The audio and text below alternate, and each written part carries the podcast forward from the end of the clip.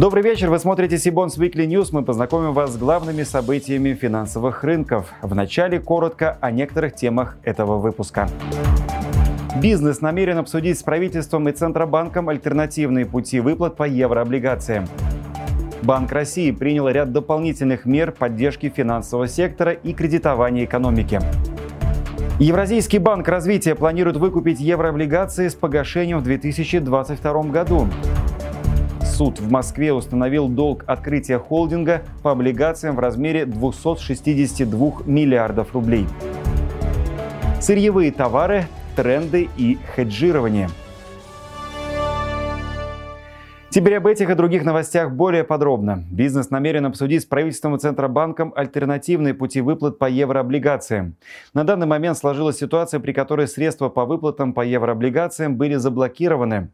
В Минфине подтвердили, что отечественные компании, цитирую, экспериментируют с выплатами по евробондам. Большинство российских эмитентов, которые пытались обслуживать свои еврооблигации через зарубежную инфраструктуру, столкнулись с тем, что платежи, которые они осуществляют за рубежом, не доходят до российской биржевой инфраструктуры, до наших депозитариев. Несколько российских компаний экспериментируют с такими решениями. Кто-то выкупает, кто-то пробует проводить платежи через счета типа С и платить отдельно российским держателям. Но какого-то единого решения, которое работало бы, пока нет. Конец цитаты. Российский союз промышленников и предпринимателей предложил вариант, при котором владельцы облигаций сменят иностранного платежного агента и регистратора на национальный расчетный депозитарий. Предложения РСПП по исполнению обязательств по еврооблигациям уже направлены премьеру Михаилу Мишустину и главе Центробанка Эльвире Набиулиной. В письме Союза говорится об опасениях, связанных с возможным возникновением дефолтов и последующих судебных исков с требованием погасить долг. Кроме того, по другому предложенному пути выплаты нерезидентам будут осуществляться на спецсчета в российских банках. В РСПП считают, что это позволит избежать дефолтов, судов и ареста имущества.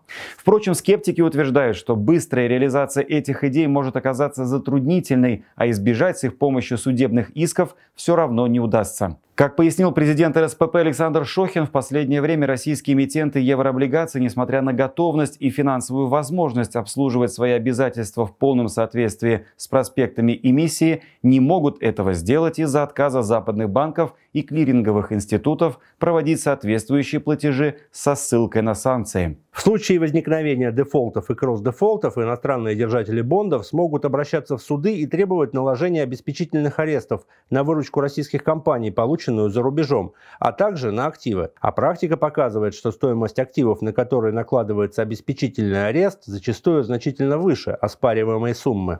Конец цитаты.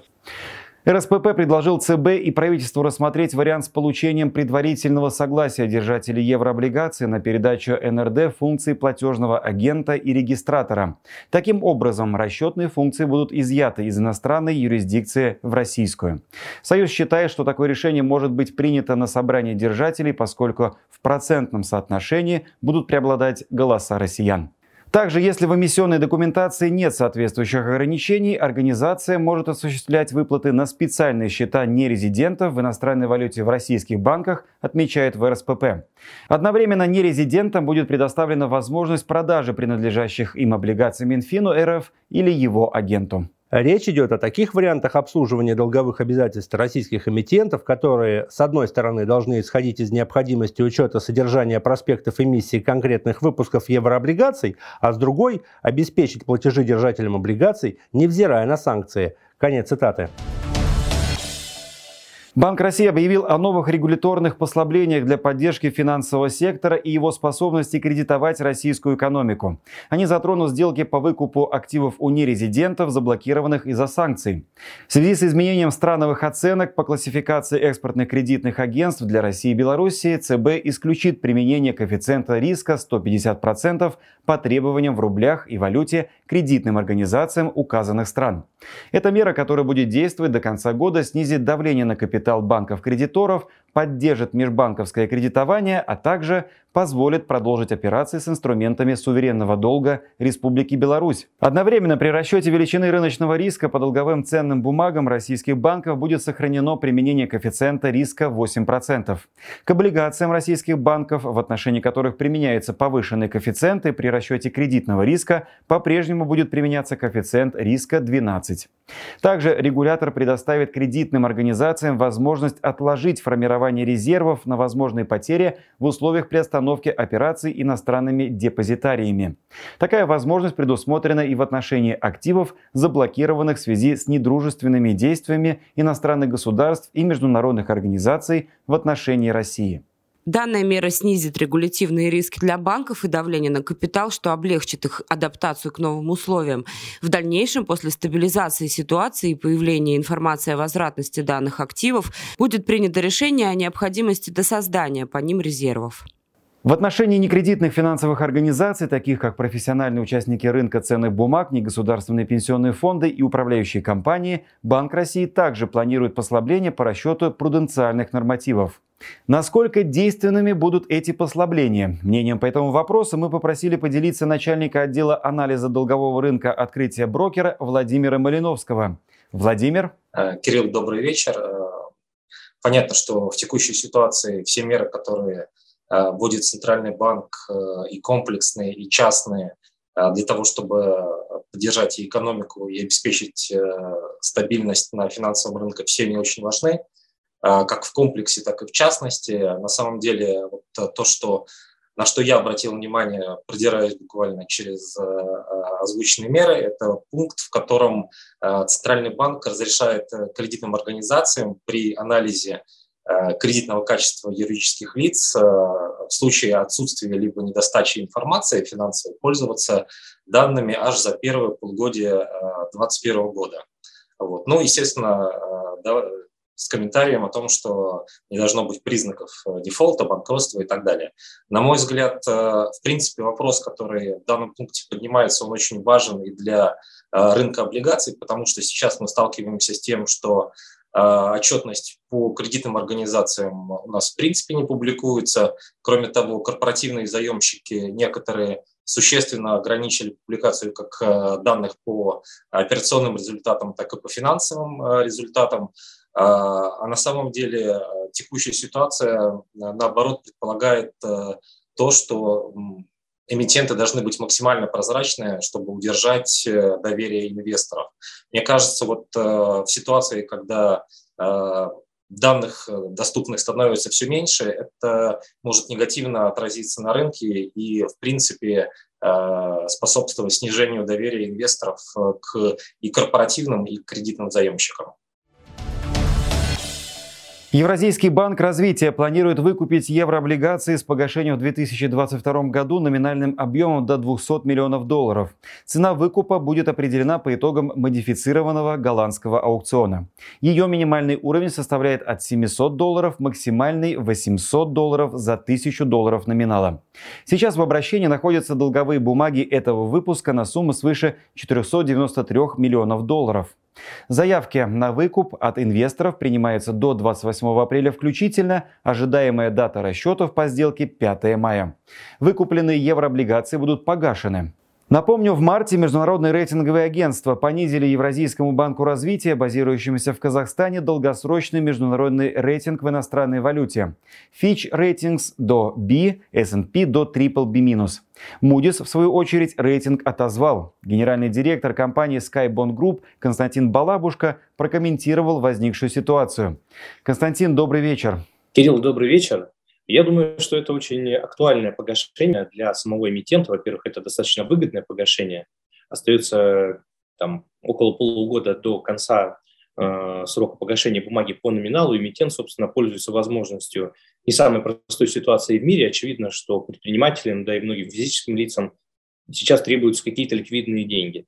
И, соответственно, вот система голландского аукциона, да, по сути, помогает определить тот э, ну, максимально интересный уровень цены, то есть получить реально скидку, дисконт к погашению, и в то же время э, дает возможность ликвидных денег для держателей этого банда. Погашение там в размере чуть больше 200 миллионов – это, в общем-то, достаточно неплохой объем. который, с одной стороны, частично сохранит выпуск до конца, да, а вот половину позволит выпустить деньги в рынок. Арбитражный суд Москвы признал обоснованным требования компании РКТ, представляющей владельцев 11 выпусков облигаций открытия холдинга. Задолженность установлена в размере более 262 миллиардов рублей и включена в реестр требований кредиторов эмитента. В судебном акте уточняется, что открытие холдинг допустил дефолт по всем выпускам, в том числе несколько раз не выплатил купонный доход в связи с отсутствием денежных средств. Напомню, Открытие Холдинг – это бывший основной акционер банка Открытие. До начала санации компании принадлежало свыше 66% банка. Общая сумма предъявленных к эмитенту требований на данный момент составляет порядка 1 триллиона рублей. Ранее российские суды еще не рассматривали дела о банкротстве должников с таким большим размером неисполненных обязательств. Стоимость многих биржевых сырьевых товаров значительно увеличилась за последние месяцы на фоне восстановления спроса после пандемии и различных ограничений предложения. Растущие, как следствие, инфляционные показатели создают дополнительные риски для развития мировой экономики. Аналитический департамент Инвестбанка Синара проанализировал возможные сценарии дальнейших трендов и предложил некоторые варианты хеджирования соответствующих рисков. С нами на связи директор аналитического департамента инвестиционного банка Синара Кирилл Точенников.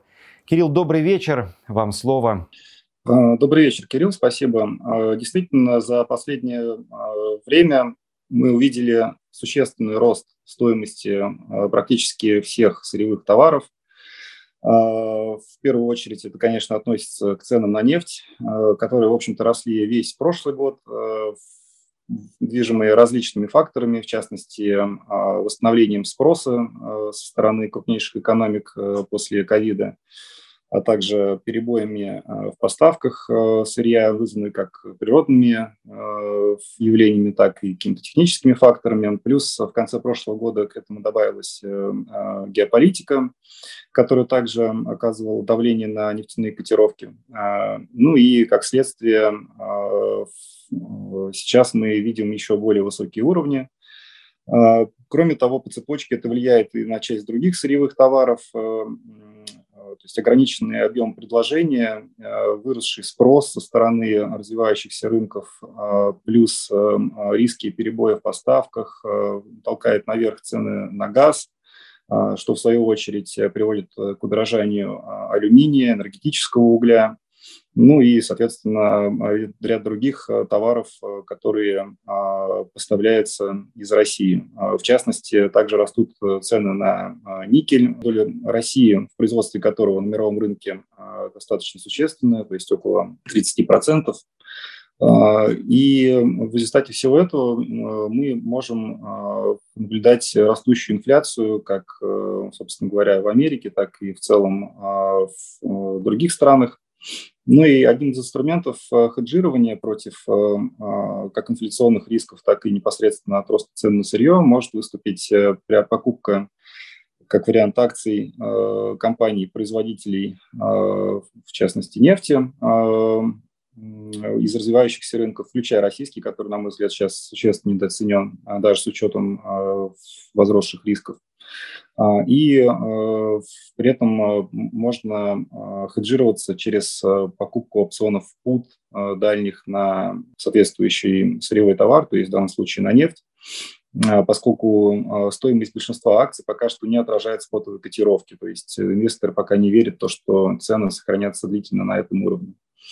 А, при этом мы достаточно консервативно смотрим на цены на золото. На наш взгляд, они отражают во многом динамику процентной ставки, которая, скорее всего, будет расти, а, что а, в предыдущие, по крайней мере, а, периоды ее роста приводило к снижению цен на золото.